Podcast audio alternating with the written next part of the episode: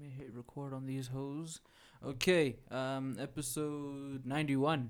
Yeah, nine one. Jeez, man. Okay, three, two, one, hit it. Good morning, good afternoon, good evening, good night to whoever you are, wherever you are.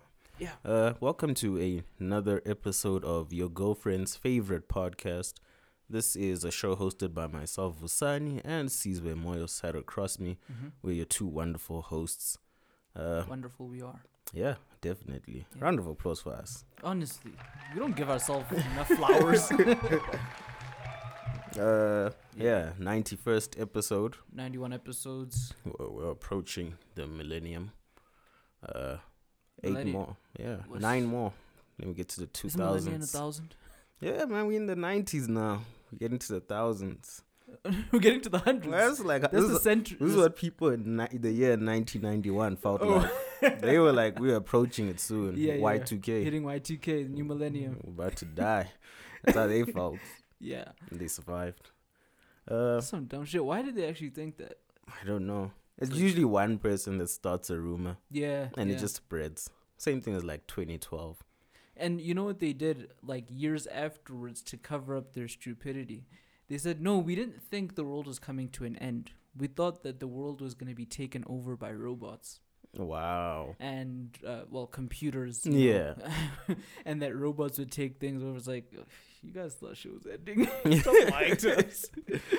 You're all little liars, man.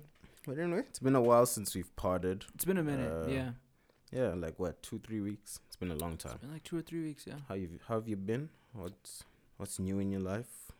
What's been going on? Uh, nothing's really new, man. Uh, I'm very much a family man. I didn't think it would happen this quickly, but like I'm very comfortable just staying home, staying out of trouble. what Uh, kind of trouble is there? no, like you know what we used to do before we were in relationships. Jeez. but yeah, like I just like I, I like being at home, bruh. So like I, I spend a lot of time uh, doing assignments and whatnot. I don't enjoy that part. That part fucking sucks. But just staying at home, relaxing, not going anywhere. I've got I've gotten bored of driving. Like I've had my car for a year now, and I'm bored. Probably need something more powerful now. been looking at an M3. Then my my budget's been like, you thought choose happiness, man. exactly. Yeah, do, do what you gotta do. exactly. Um, yeah, my girl is she's about to pop anytime now. Jeez. So I don't know if you ever, ever even told the listeners. Yeah. Ah, no, it wasn't. Never my wasn't- business yeah. to tell. No, so- I don't think we ever like said this Yeah. is what's happening. So it just seems like they don't know what we're talking about. So for those who don't know, who listen to the podcast, I am expecting a child at the end of August. Hit us with a round of applause. that is a celebratory thing. Nah, I thought you were still gonna add more to it. Yeah, I, I was gonna add just that this is the reason why I can't afford an I M3. thought you were gonna hit us with like the Mufasa speeches, you know, to the nation. oh shit, man! Nah, none of that, man. Nothing hectic. Millions of people, literally billions of people, have had kids before me. This is not. It's not a monumentous moment in human history at all. That's bad. What But you gonna do if your girl hears this? She's gonna be like, No, I mean it's a big deal to me, but people Yeah. listening probably don't really give a fuck, bro. It's, it's my child. It's not theirs. so yeah, I'm expecting my my first firstborn your first child that I know of. that you know of. oh, wow. Yeah, at the end of August. So yeah, we've been you know arranging, doing the necessary arrangements for that. You ever worry that uh, what's that show on Moja Love? Geld. You ever worry that it's gonna come for you? what is day? that? I, I haven't seen this It's one. like a show where they go fetch baby daddies. Like baby mamas go fetch their baby daddies and say pay child support. Jeez, dude. You ever worry that that might happen? No, no, no, no. You got no seed out there. I've got no. seed. dude, I would know by now. I know by now. if Somebody said, "Dude, Yeah. this is your child. If you don't want him, that's fine. If you want him, you know where to find me." I've never denied a child. I'm not fucking Michael Jackson. I didn't say the kid is not my son. None of that, dude. Oh man. Like I've never denied Yeah. any any child. MJ did Billie really bad yeah, you did her dirty, man. In the public he eye. moonwalked ah, all over her, He- her he, name. He he made his like dead deadbeatness a pop chart. like, like that's a, oh, oh, man. that's and it's a true story. Actually, Yeah. that's all, that's the, the crazy part. Like that song is a true story. But no, I've never. I'll. I never want to find myself in that situation, dude. Like, yeah, no, that, that's scary. The thought of it. Like, now that I'm in a committed relationship and I am expecting my first child that I know about. Like- do you, do you feel like you've had to make lifestyle changes within yourself in Mm. getting ready for fatherhood? Like, do you feel like there's parts of an older Sizwe that had to you had to get rid of yeah. in preparation for having a child, or yeah. or Well, you do you feel like you're still the same person? I think I'm the same person, but I'm not as rough around the edges as I used to be. And I think that's apparent in this podcast. Like, since we've been doing the podcast in the past, I'd say year, in the past year, there's been a character shift. It's not a character change. I still think I'm the same sizzle, capable of making the same type of rude remarks, I guess. But there's more refinedness about my character. And that is a result of having a girlfriend long term. I don't think it's necessarily a result of the child that's on the way. Mm. That one, I'm still like thinking, what would I need to be more of? What are my best qualities that need to be accentuated more when I have a child? And that's what you think about. You're like, okay, am I an empathetic person? I can be, but I need to be more of that in preparation for having a child. Like you need to have your best qualities need to be accentuated more. That's what I think, yeah. and I don't think that has happened yet. I don't Do think that has happened. Do you feel that? Obviously, the two of you know the gender of the child. Oh, I'm assuming you do. Yeah, it's a boy. It's a boy. So, do you feel that the the your child being a, a boy or male Yeah. has that changed certain parts of you, as opposed to if you were gonna have a daughter? Like, do you feel like maybe because you're having a boy child, Mm-hmm. more of your masculine qualities have increased? You know, you feel the need to. Hmm. be more manly in preparation that I'm gonna need to pass down certain knowledge to this young this young Spartan that I'm about to raise. No, I don't. I don't think so. But I get your point. Yeah. I, I think that like, would definitely like the classic if I have a daughter it softens me up, I treat women Yeah. more respectfully yeah. type of jazz we always hear.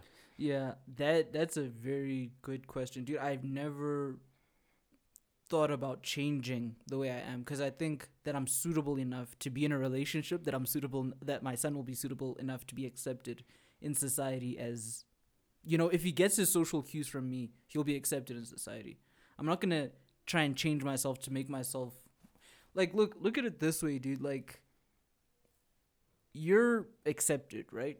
Yeah. You're not like like yeah was this gay or something. yeah, but you're accepted. Like what why would you change yourself if you're already acceptable? Like your behavior wise, you're accepted as, you know, your personality traits are accepted in society. If maybe I was somebody who was like a criminal or I was criminally minded, that would be more reason to change my behavior, no. mm. But I don't think I've had to make serious changes to my masculinity. Like, no, no. Just short answer is no. I don't think I've had to. You you think you'd you'd be doing that? You you think you'd do that? I do think in terms of raising a child, Mm-hmm. you obviously imprint upon a child. Yeah. and we all choose how we're going to imprint upon a child because Mhm. we always want to uh, the cla- more classic jazz we always want our child to not make the same mistakes we did That's true. so whatever flaws we have Mm-hmm. we always want to make sure our child doesn't have those flaws It's So- inevi- it's inevitable. They're gonna have Yeah. different flaws. so they, yeah that's true as well Yeah. but we always like feel like we're gonna change certain things so Mhm. that they don't go through the same things we I did or become the same person i was mm, you no, I know hear what i you. mean I th- I think I learned more from the way I was parented. So for Mm. instance, if I think my parents were a bit too hard on me, then I know that okay, I can loosen the reins a little bit with my child because it's something that I didn't like. yeah But there's the da- the danger in that is we live in a very liberal society, and things go badly when you're too liberal but with your kids. Like there needs to be a lot of conservatism in certain aspects, right? Like you Mm. need to. I don't know. There needs to be a balance between the two, and I don't want to be like, oh, because we live in this new age, my child should just go out there and do everything and experiment. Like, I'm not Dwyane Wade.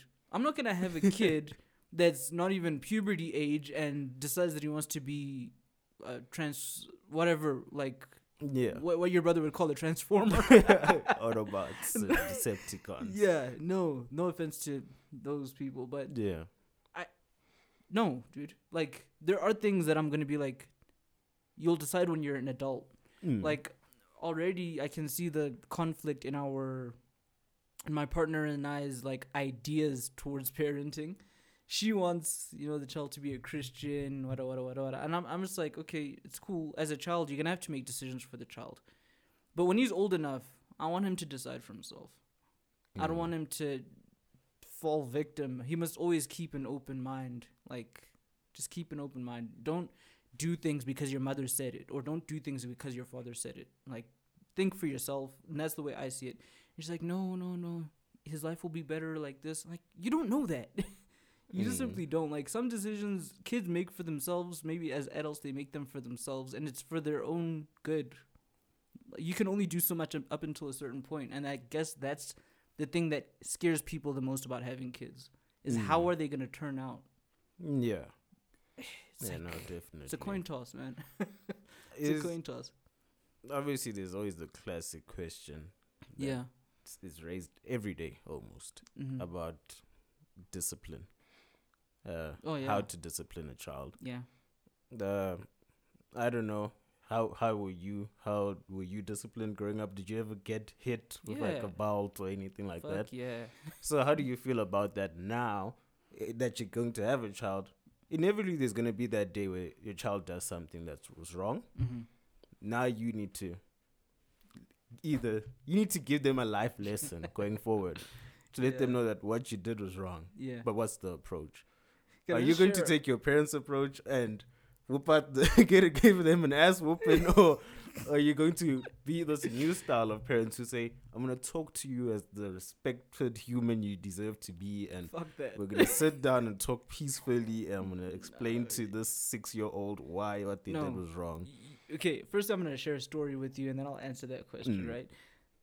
My dad, and it makes me laugh now. It was a fucking traumatizing experience then, but it makes me laugh now. Yeah. Like, this guy was so angry at me for what I had done. No, like, uh, so I used to take music lessons as a kid. I bunked those music lessons. Jeez. This guy was so mad because it wasn't the first time. It wasn't the second time. It was like Yeah. I had done this thing, and he kept warning me, dude, stop doing that.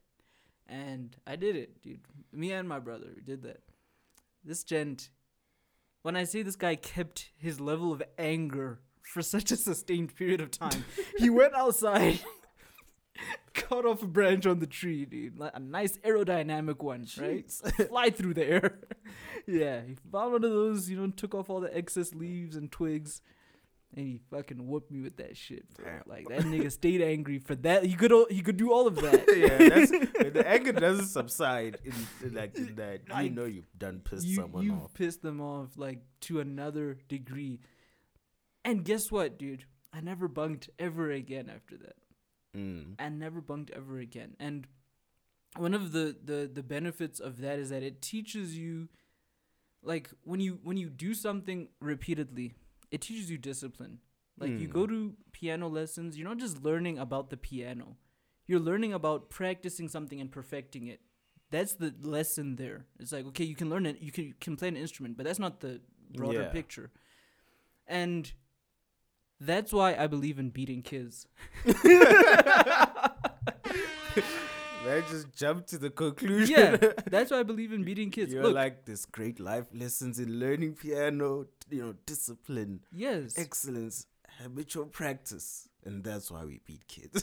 because okay, how you okay, signed maybe. I didn't I didn't explain it thoroughly. Okay, but I get you. I get you. you know what I'm saying, right? Yeah, the the ass whooping if it didn't me happen to you, exactly. you would have continued to bunk. You would have missed out on some other bigger life lessons. Thank you. that yeah. That's exactly what I meant.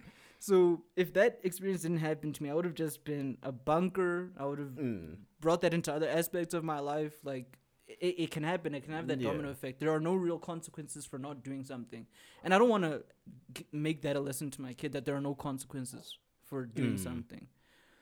So I took the ass whooping, and I never did that again, dude. Like I just never did it again. And there were ass whoopings for other things, and I never repeated those things. Yeah.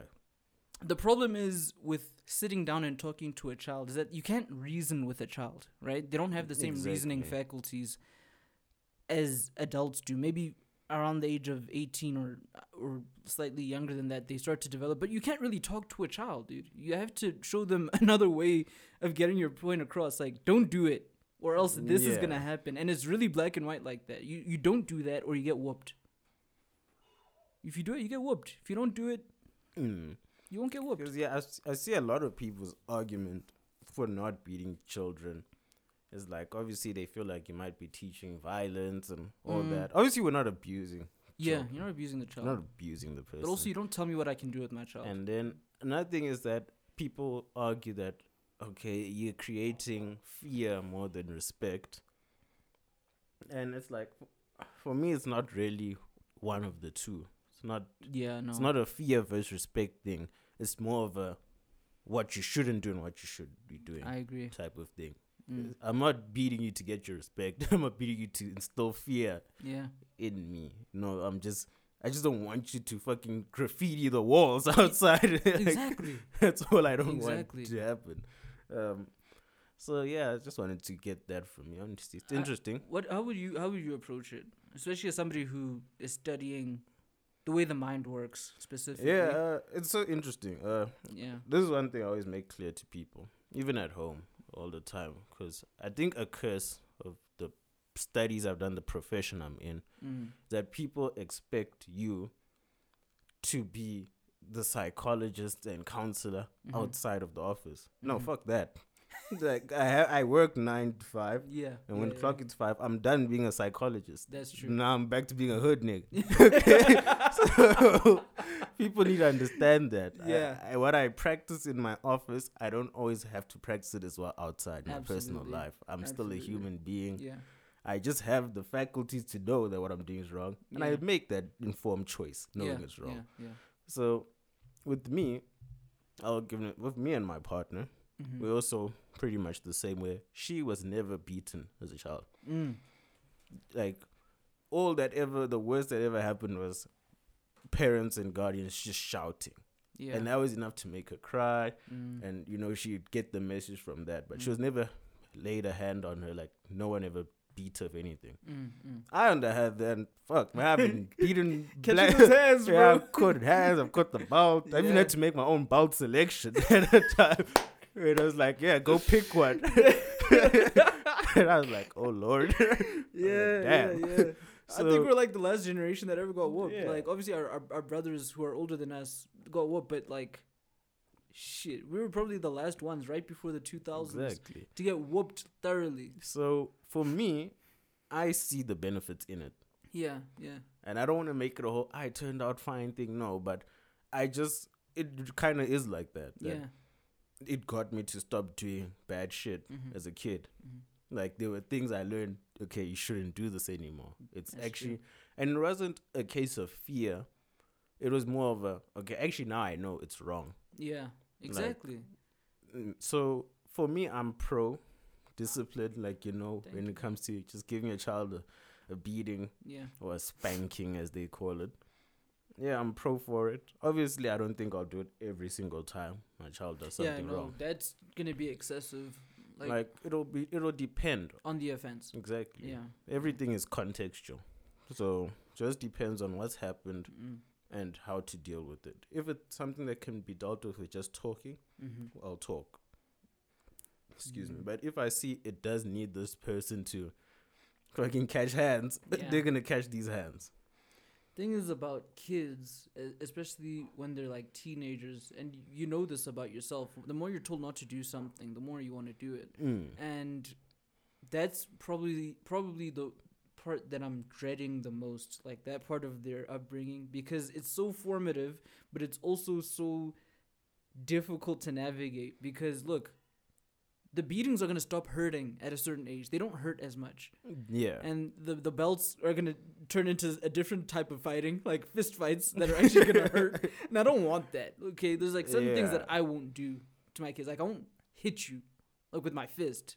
That's a different type. That's unnecessary. Mm. But at a certain age, those whoopings are gonna stop hurting, dude. Like you gotta find new ways to make things hurt. Yeah. and they start taking away phones, start taking away PlayStations, TVs. So that's the thing. At a certain age, you can't beat the child. You anymore. can't. Like Yeah, you're just too grown for me to tell you go, get about. Exactly, Nah, you're too grown now. You're gonna fight back. exactly. Cause kids fight back, bro. Like Nigga hit you with that Gohan block. you know, like you did to Piccolo. It's like, oh shit, things Yeah. have changed. things have changed. Student becomes the master, bro. Like that's probably one part of it that I'm not particularly looking forward to.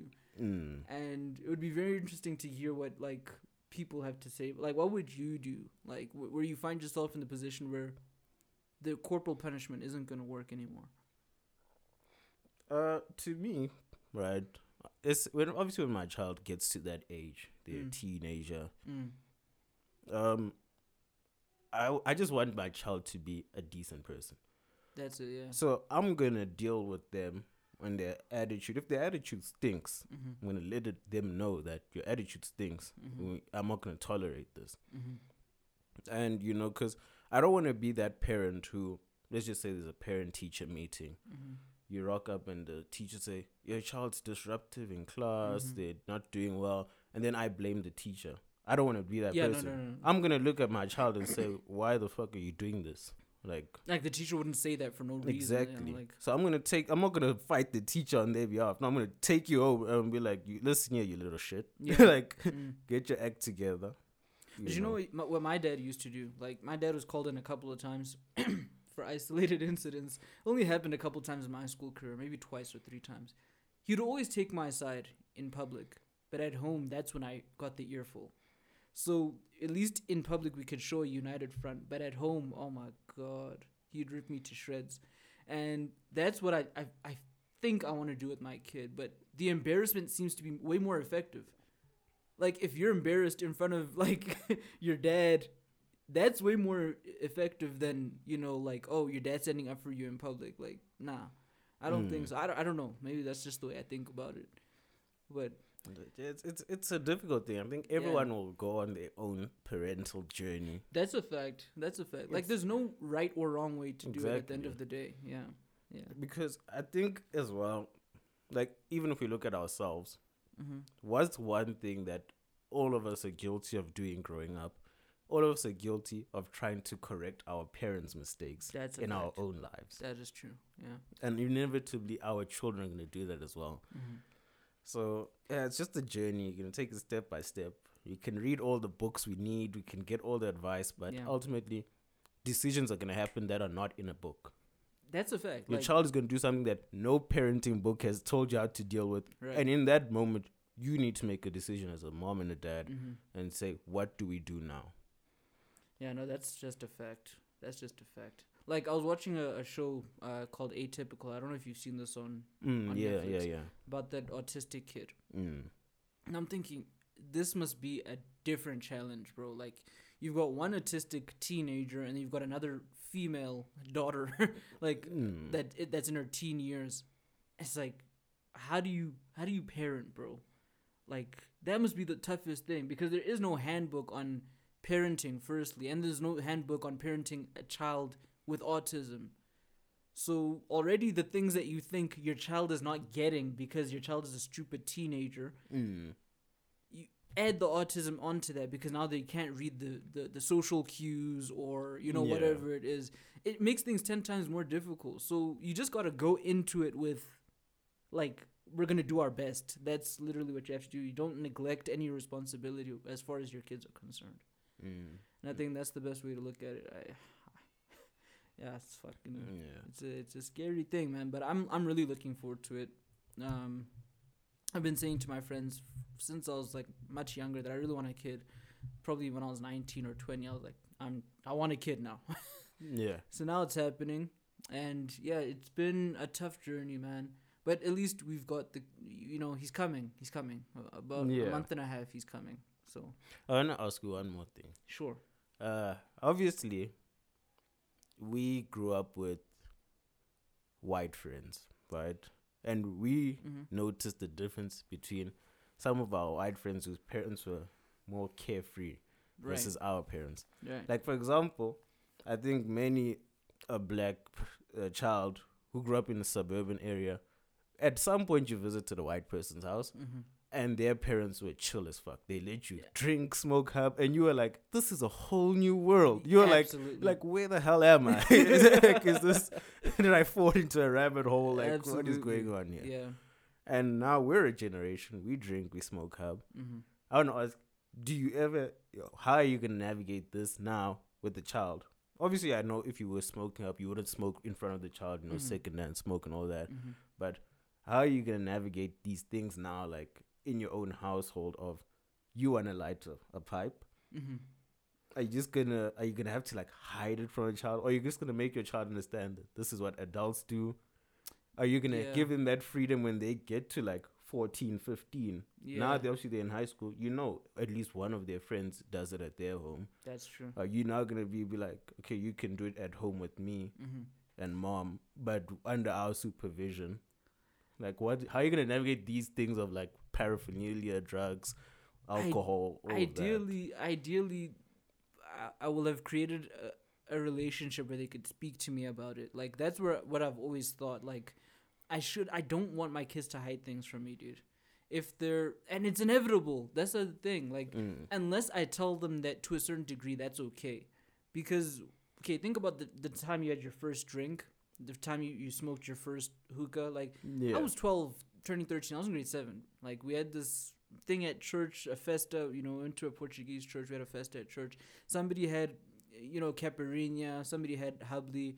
And we're like, ah, dude, can I give you some money? You can go buy me one. And then, like, all, all of a sudden, you're drinking a caipirinha. You're 13 years old and you're smoking hub. Like, yeah, it's it, it can happen that quickly. Yeah. And because kids want to experiment, they're gonna do that, dude. Mm. And as soon as they hear that somebody else's dad is like, dude, my dad said I shouldn't do this type of stuff. So if he ever saw me, he would kill me. Your child is gonna internalize that too and be like, yeah, I should probably keep this on the down low as well in case my parents freak out. Yeah. But if they see me in the house smoking hubbly, the first place they must come to, like, the first place they must go is to me and say, Dad, can I try that? Because that's what I did. Like, my dad used to drink this this wine, man. It tasted like shit. Looking back now, it's it's grasha. You heard it? You seen no, grasha? yeah, yeah. uh, grasha, grasa, something like that. And I, I took a sip of the shit and I was like, ah, that's shit. And I give it back to him. But you're just tasting, right? Mm. It's it's more innocent. But it's like, Dad, can I take a pull of that hub? Like, firstly, why are you saying take a pull? You sound like too much of an expert already. Where did you learn about this? take a pull of that Yeah. hub. But it's like, yeah, I want him to come to me first if he has questions about that, questions about Hmm. girls, whatever. Like that relationship be, should be open enough between his mother and I, Yeah.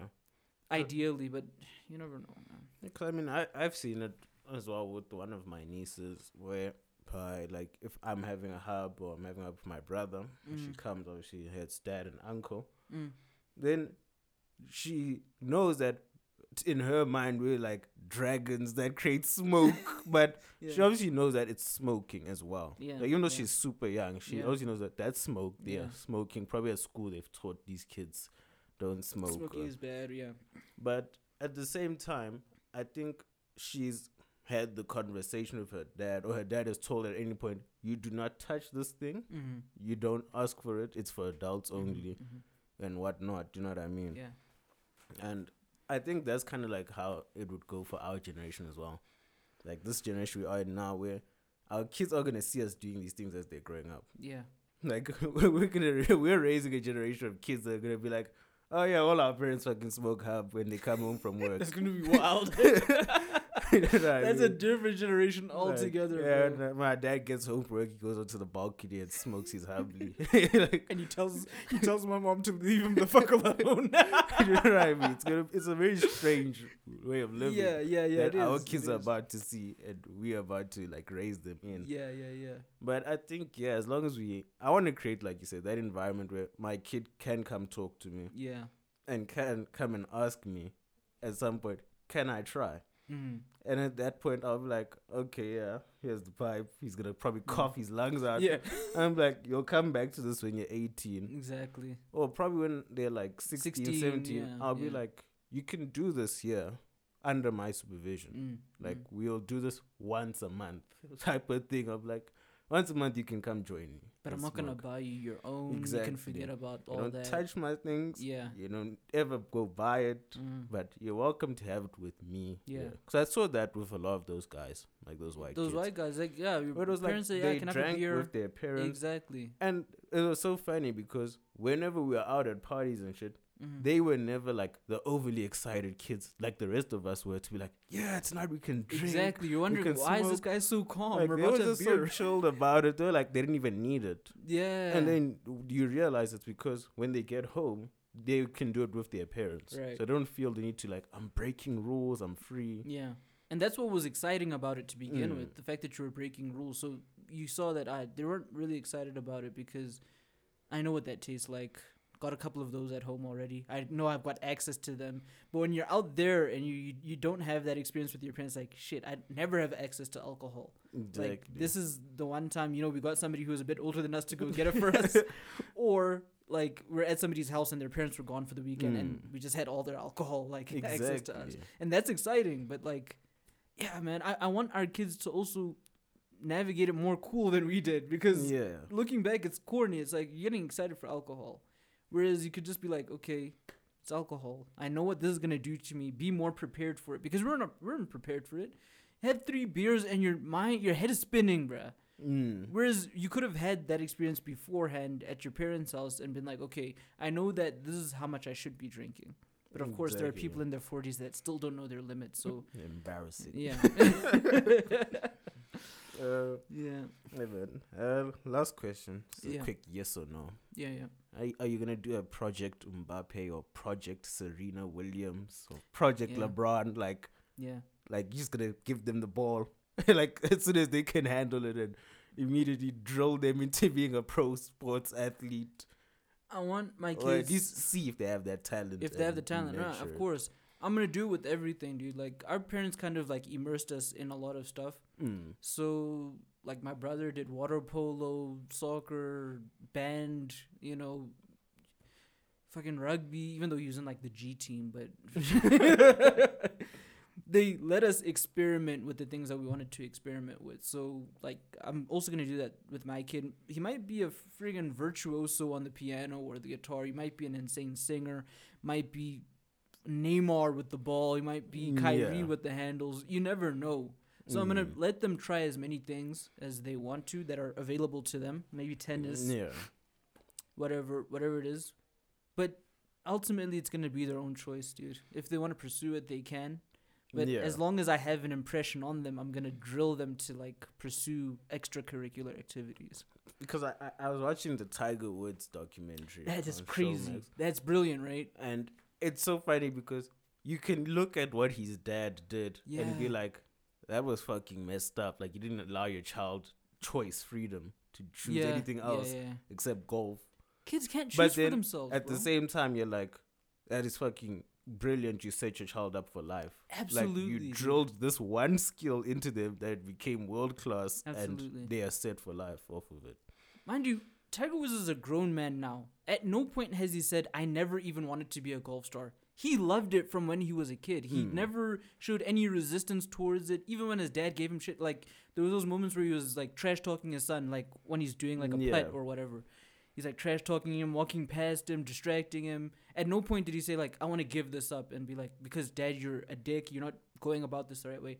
He loves this shit, dude. Mm. And that's what I want to do. I want to be like, if my kid loves this shit, I'm gonna drill him. I'm make sure that like he perfects his craft, and that's ultimately the goal, dude. He could set me up for life. Shit, he could be signed to Real Madrid at 16, and I never have to work another day in my life, kind of thing. Yeah. You never know. Your kids are cash cows. Yeah, that's Th- true. they're untapped Nowadays, potential. People see babies as million dollar opportunities. They're they're untapped potential, dude. Like they they can do anything, and it's the world that fucking corrupts them, and that's why Tiger Woods' dad is so brilliant. He kept his son so sheltered from bullshit, and just said focus on this thing. It- of course, he showed him the whole side of life as well, which is a, a very focal point of that documentary. He Showed him the whole life, man, and how good it can be. yeah, true. but as far as a career path, he paved it for him, bro. Like, Mm. He made him the best at anybody has ever been at any task ever, and that's brilliant, dude. So, firstly, good job on that documentary, and good job on parenting the hell out of that kid, bro. Like, so, I've got a newfound respect for my parents. Mm. Like, All the shit you put them through. yeah, but also the things that you thought were mistakes on their part, you see the reasoning for them now. Mm. Like maybe they were hard on you, maybe they did force you to do things that you didn't want to do, but that all formed part of like your character as an adult, and you can pass those those uh whatever ideologies or character traits or whatever to your kids and it's gonna make them better hopefully Mm. hopefully so yeah true. think we've we're in music time 35 minutes you want to Yeah. play something smooth to Yeah. transition into the second half All right. Let me line up some music. For those of you who are first time listeners of the show, Music Time is a segment of the show where we just play some songs we like, you know, Mhm. some stuff we're going to vibe to. yeah yeah Uh, this week, let's see, what have I got? Mm, I forgot. I keep forgetting that the, the feds are after us. yeah can play universal joints Yeah. Uh, yeah. Let me play this song by an artist called uh, Am Amber. Was it Ombre, Amber Jean. this young Jean, man. Anyway, enjoy it. It's called Next Door Sunset.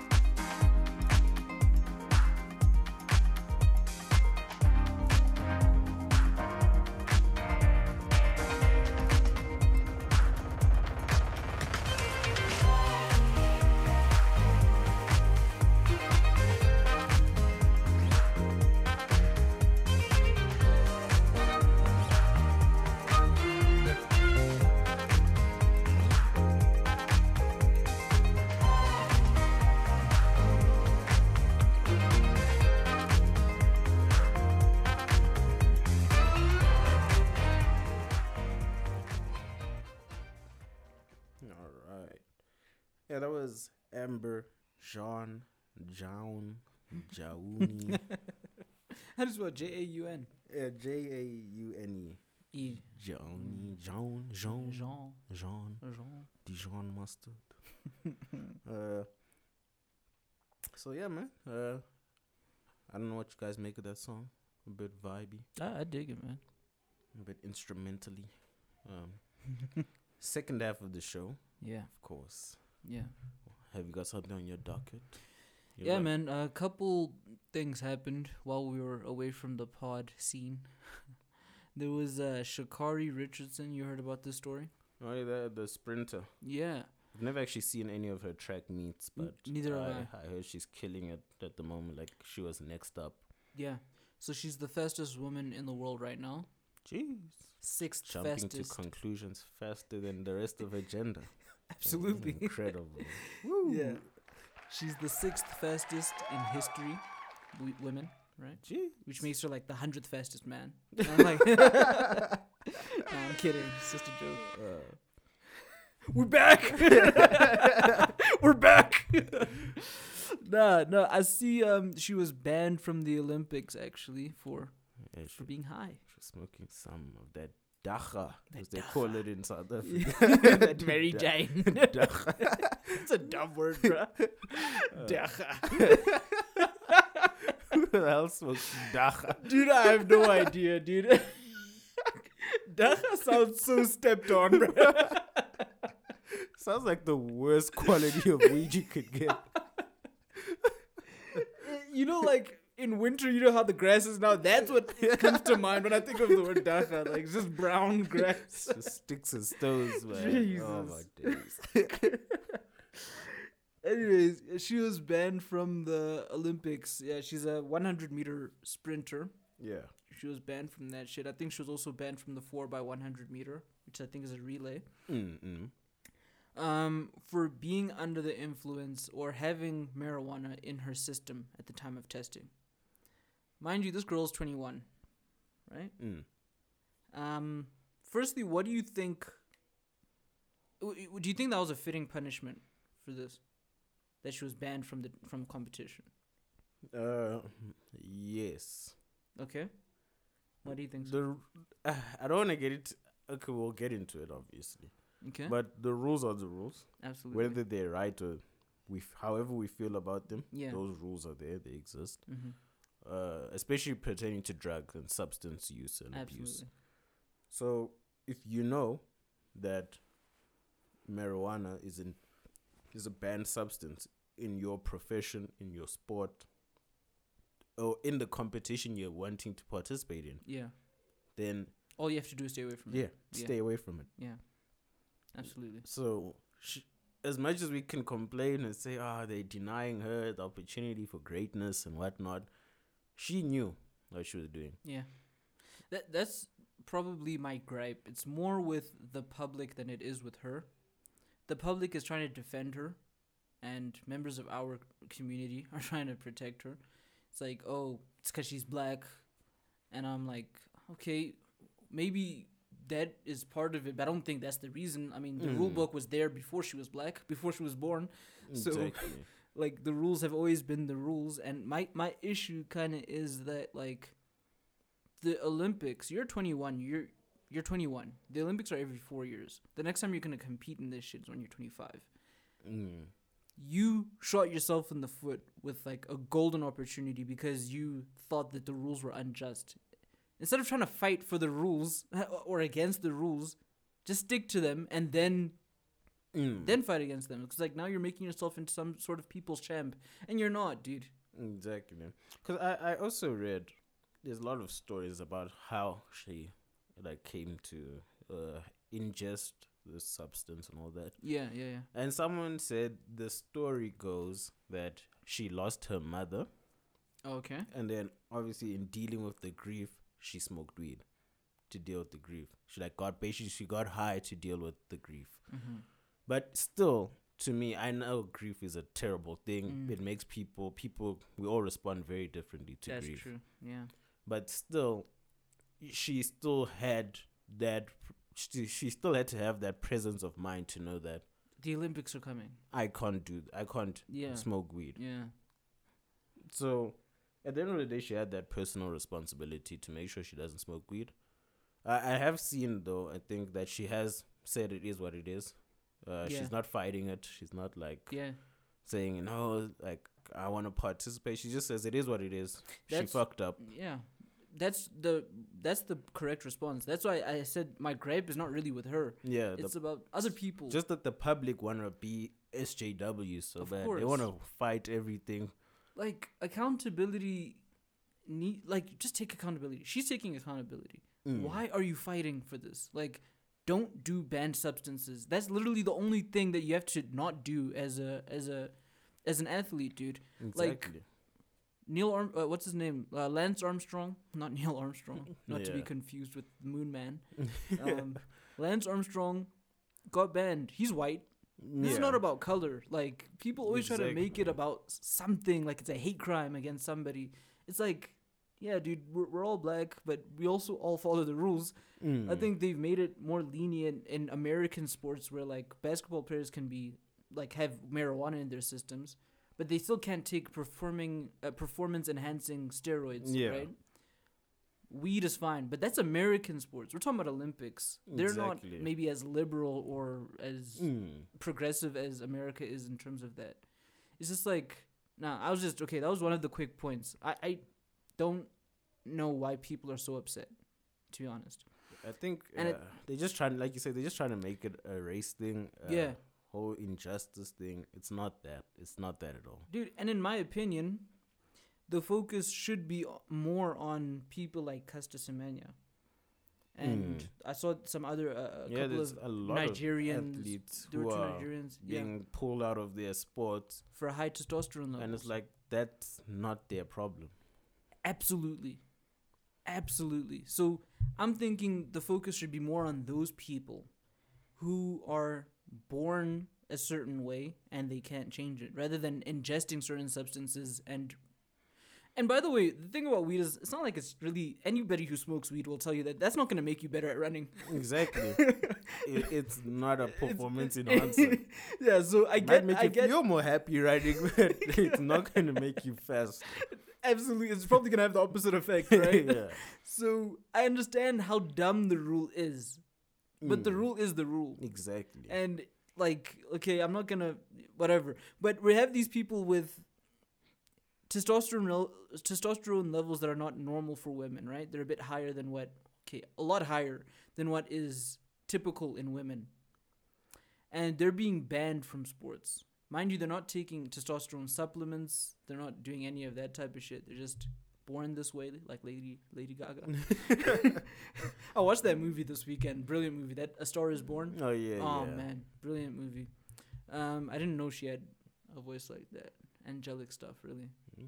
Yeah, she's impressive. But but yeah, Caster, man, like I feel sorry for those types of people. I don't know what the other girls' names are. I know that there were two from Nigeria and another one from like Ken. Uh, no, uh, Kenya? I don't know. yeah, other African Other states. African countries as well, and they're being banned from competitions for their high uh, testosterone levels.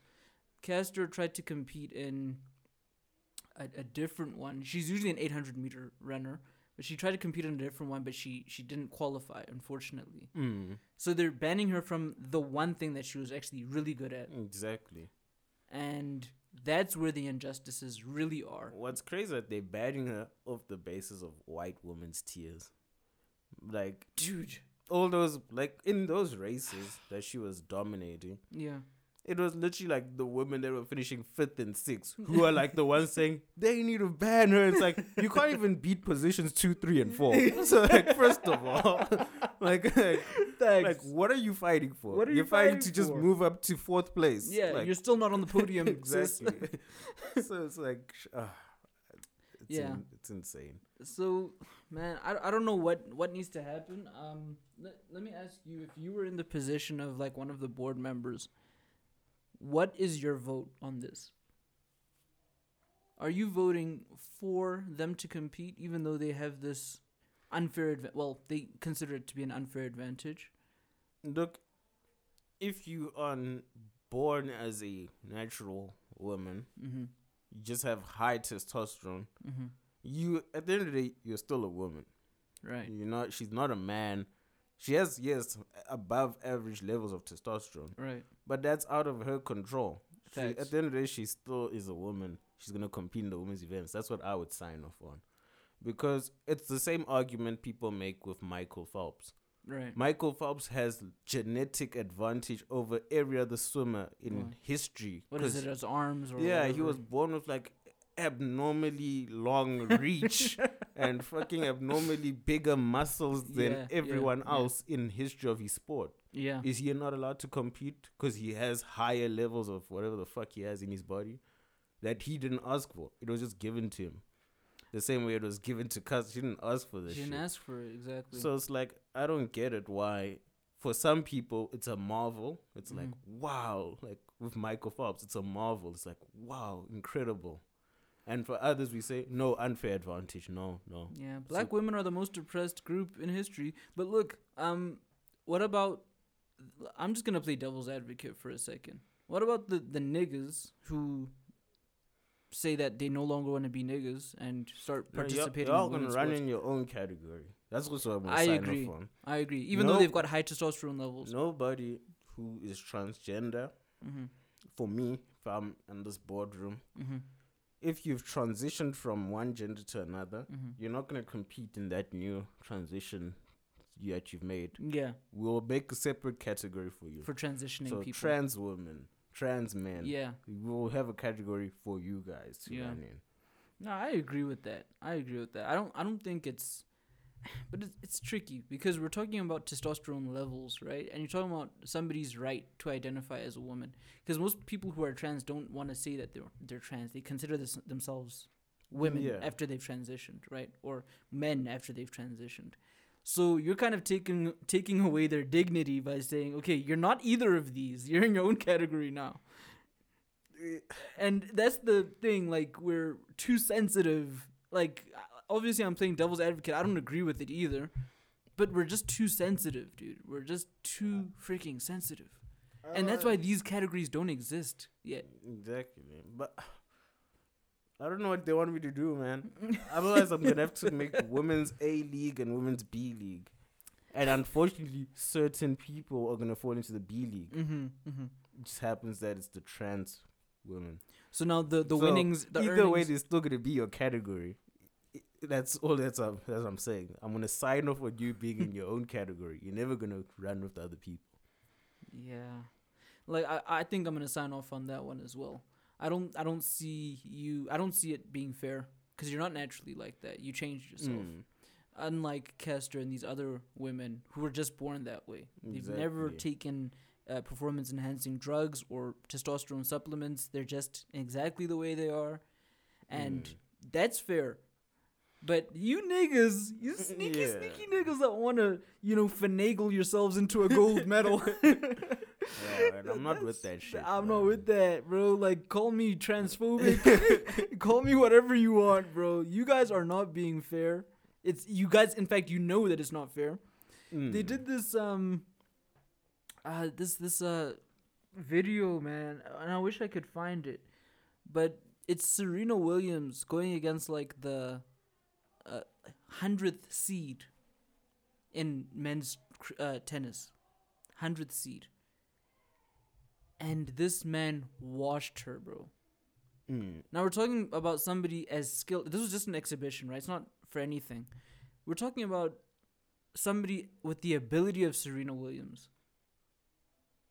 You, we're thinking she could probably maybe give Federer or something a run for his money. No, she can't even beat the hundredth seed Mm. in men's sports. So now you're gonna take this fifth placed woman woman and team her up against uh uh uh shit a nigga that transitioned recently. Yeah. She's gonna be left in the dust, dude. I saw a video of this mixed uh, mixed running. I don't know if you Oh, saw yeah, this video online. that. The men dusted those women. Jeez. It was crazy. The gap was so big. Dude. It was. I've never seen. I never realized that the gap between men and women was that big, What dude. killed me is that there was a lady who, because the one team thought they were smart, Yeah. they sent, like, let's just say everyone said our first person is going to be like a man. yeah. Uh, it's to be woman, woman, woman. Then we finish with like woman, man, woman, man. Yeah. By the way, this is relay for the Yeah, it was a relay. Yeah, yeah. So Mixed then- That one team was like, no, we're to line up the gents first Yeah. because the t- other teams have their women 1st Mhm. So those gents are gonna create a gap, and Yeah. then they're gonna it's gonna be our ladies finishing it off. Yeah. Fair enough, it worked. Like in the beginning, the the men took off. They dusted those ladies in the first quarter. Yeah. Second quarter, dusted them off again. hmm Third quarter, the third lady started getting caught up by now the men that took over for Yeah. the other teams. Yeah. Even though she had like half a track's gap, Fam, she had so much of a gap. she had like 400 meter gap, Li- Literally, yeah. and the men caught her up to like the last 100 meter. Shit. And then the last round of men caught the last woman up. They closed a 100 meter gap on and her created a hundred. and then gap. created an extra 100 meter gap. Like, they couldn't literally annihilated the competition. And that just showed us that men and women can't compete in the same sports physically. It's not fair. It's Like, not fair. The women just stood no chance. Exactly. So that's um something that they need to consider. Like I- I'm, I'm I heard Joe Rogan speaking about it in the context of UFC. No, that would be brutal. That's just brutal, dude. that is not, that would not go down well. I I'm so against it, dude. Like Because I think what people forget to realize is that at the professional level, mhm, you are dealing with the best people in the world. correct. Like for example, Um, even with like Serena, that hundred seed guy, hmm the hundred seed will never beat Federer. Right. But believe me, he's top 100 men's tennis players in a world of 7 billion people. Absolutely. He destroys the rest of the world. That as sucky as he is, and as much Yeah. as he'll never win a Grand Slam, yeah. he destroys the rest of us average people Exactly. if we pick up a tennis racket. yeah. So the same goes. And now, when you think about it, even though you're sending a professional woman, yes, she's can destroy the average man. Absolutely. So like an average UFC fighter, she could probably beat me up if I Absolutely. pushed her in Pick n Pay. Yeah. She'd fuck the shit out of me. so up. Fuck up. Fuck up the shit out of her. Uh, yeah. Probably She's welcome to do the other one. but uh, she'd beat the shit out of me, right? Yeah, yeah, Um, yeah, yeah. But if she has to ask her up to like fucking Connor. Connor and Poirier and all these guys, Yeah. She will end up in the hospital. She absolutely She'll will. end up in the hospital. Um, Yeah. It's just not fair for men and women to compete against each other in sports. Look, man, I saw Brian Scalabrine, the most popular sixth Oh, man. yeah. he was so terrible. And then Ryan Scalabrine sucked, bro. That was trash. I saw Brian Scalabrine in his like, let's say old age. He's not Yeah. old, but he's like much older now. Yeah, I saw this. Playing pickup a, a pickup one on one game against just some guy in the gym. He's like, yeah, I, I could probably beat Brian Scalabrine. He's like, no, no. Brian Scalabrine might have been trash in the NBA amongst the 50 best players. Well, how many people are in the NBA? I'm not even sure how many on like, at the moment. I- Rosters yeah. have like over 10, 10, like 10 to 10 to 15. 15. Yeah. So let's say there are 500 people in the NBA. he was probably the bottom 100 ranked player.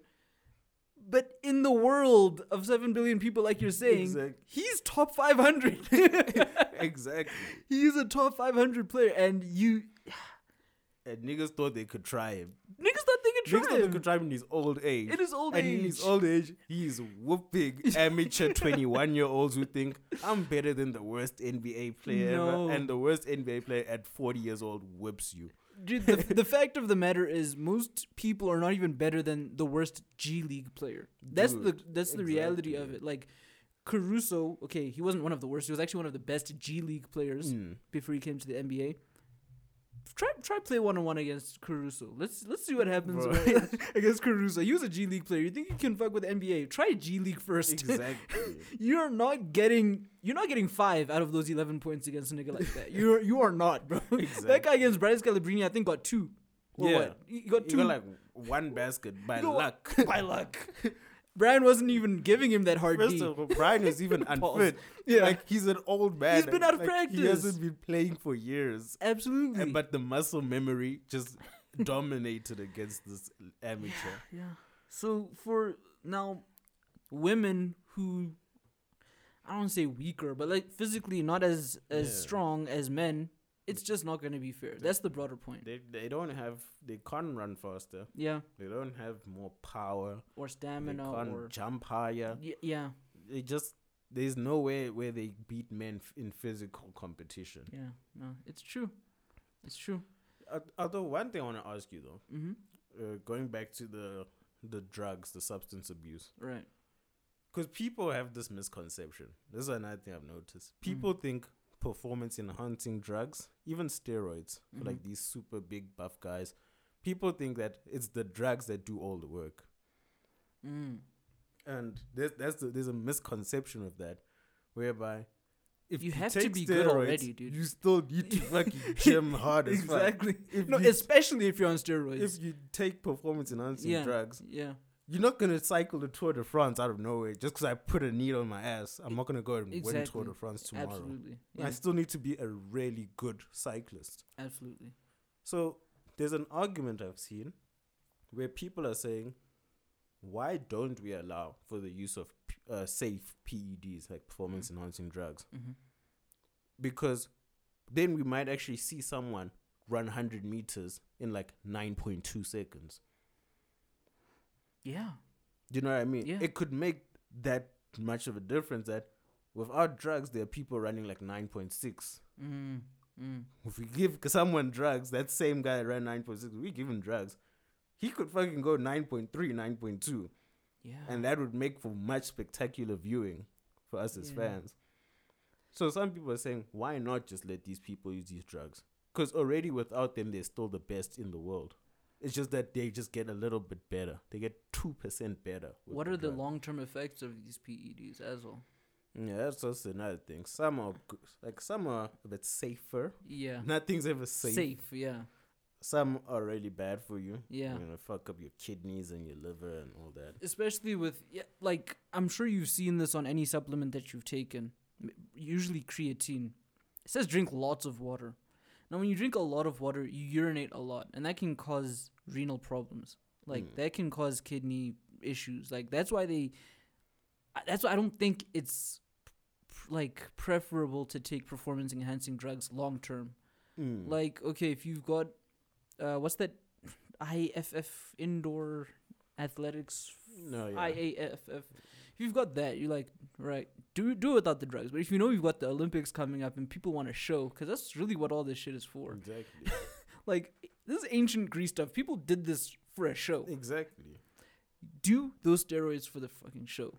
Like, give them the show that they want, bruh. Like, take those drugs and let's see records being broken during these Olympic Games. Let's know it's a spectacle. There's more, you know, Mm. grandeur around the event. Do the drugs. But as for taking them for every tournament that you take every single year, you're gonna die. Yeah. That's the way I see it. Unless they find a way to make those drugs less fatal or less dangerous than they are. I don't know. so I mean, look at like Asafa Powell. He was on PEDs, and Who's that? uh, the Jamaican sprinter. Okay. He used to like compete with Bolton. And he was one of those guys always podium finishers. Okay. never number one. He was. Uh, there was a time where he was on drugs, Mhm. performance enhancing drugs, and even when he came off them, he got his ban. He came back now Mm. clean.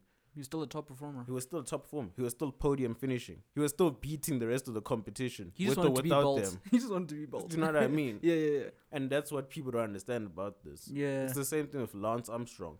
He was still one of the goats They- before that. They said the same race his medal got taken away for or whatever. Mm-hmm. The literally I think they said until position 48 everyone was on PEDs. The top 48 cyclists were all on drugs. Yes. So it was still a case of it's not that the drugs made him win. He was still better than these 48 other 47 other guys Yeah, like yeah, yeah. That's so true. like I'm pro for it to be honest. When I really think about it that you're it's usually the best guys Mm. naturally that are just giving themselves a 2% boost. yeah, yeah. So I'm like, fuck it, let them do it, bro. Let them Yeah. squeeze out 0.2 extra better yeah. second. But let everybody do it because Mm. I think what people don't like is that one or two people. In case of Tour de uh, Tour de France, I don't know how many people compete. It's like Yeah, seventy or something. li- It's hundred people. people, Yeah, hundreds, yeah. yeah. But then all hundred must do it Mm. because now if you're giving one person the advantage, it looks as though he took it and that's why he won.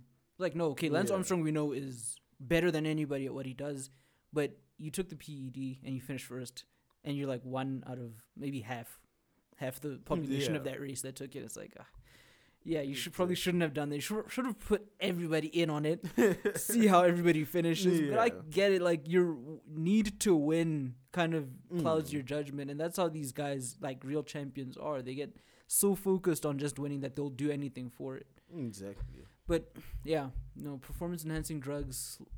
There needs to be. I'm sure there are countless studies on this stuff on how it actually affects the human body, and that's why they ask you not to use them. Maybe it's just Mm. to protect the the athlete, ultimately. But who knows, man? Who knows? I, I'd like to see it. Yeah, I'd, I'd love to see it. man. But thing is, each generation is getting better, anyways. Naturally, like Exactly. each generation of athlete is getting better in every facet: soccer, basketball, running, fucking long jump, whatever it is. Something is Yeah. happening to humans that's making them better. Maybe the science, maybe the what they wear. Like things are like yeah, sports science is doing the most. yeah, yeah. So yeah, I don't know. I don't know. I had other things on my topic, but uh, on my on my docket. Um. Okay, I don't know if you saw this uh, Ntando Duma um parking lot incident. Oh yeah, she was super stupid. Yeah, it's a video from a year ago apparently.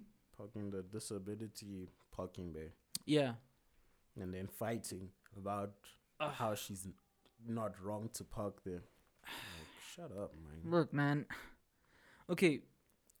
Context, right? This video is a year old. Yeah. Um, Ntando Duma is supposedly waiting for her food. She ordered a meal ahead of time and she's going there to pick it up. And now she's being told by a white woman, and this is important that she's white, um, a white woman that, hey, you're not going to tell me not to park here, bro. Mm. The white woman is saying, dude, you cannot park there because that's for disabled people. I don't know what this white woman was, if she owned one of the stores in the surrounding areas or she was just a passerby. Um, but Ntando Duma got extremely irate with her and Yeah. it's like, you know, fuck you, fuck your mother, um, fuck everyone you love. Jeez, put on everybody. No, man. I just added that last part. It's like that Kevin Hart skit. Like she told me to tell you. Shut your mother business, bitch. yeah, yeah. So basically, long story short, Yeah. Ntando Duma uh, got seriously pissed off. The video went viral in the past week or best past two weeks. I don't know. Um, and people were divided. These things tend to divide Twitter, It's yeah. like- especially where race is involved, right? Um, and Ntando Duma had every right to tell that white woman where to get off. She was just sitting there. She wasn't hurting anybody, which is an argument that I understand. You know, the the political uh, comrade in me wants to say, "Fuck that white woman. She should have never even laid eyes on my queen, Yeah. on my black queen like that, right?" yeah, no, definitely. But then there's that rational side of you that kicks in. Is like, why did you just find somewhere else to park? Exactly. because life is hard enough being disabled and now you got to deal with people parking your spot that are not disabled exactly. And then they're gonna fight. about and they're gonna fight about it like look I, I saw a lot of people on the on the rational side i'm happy to say but so many of them were still on this like everything is a hate crime type of mentality that i was talking about earlier it's like everybody everything has to be like this white woman saying something to you is like an attack on your blackness. It is not an attack on your blackness. It's just That's funny though. I saw a, a post and someone said, "Congratulations to Ntando Duma for being the first black woman to unite black people in defending a white woman." yeah, I saw something similar. People are like, I can't believe she made us side against her.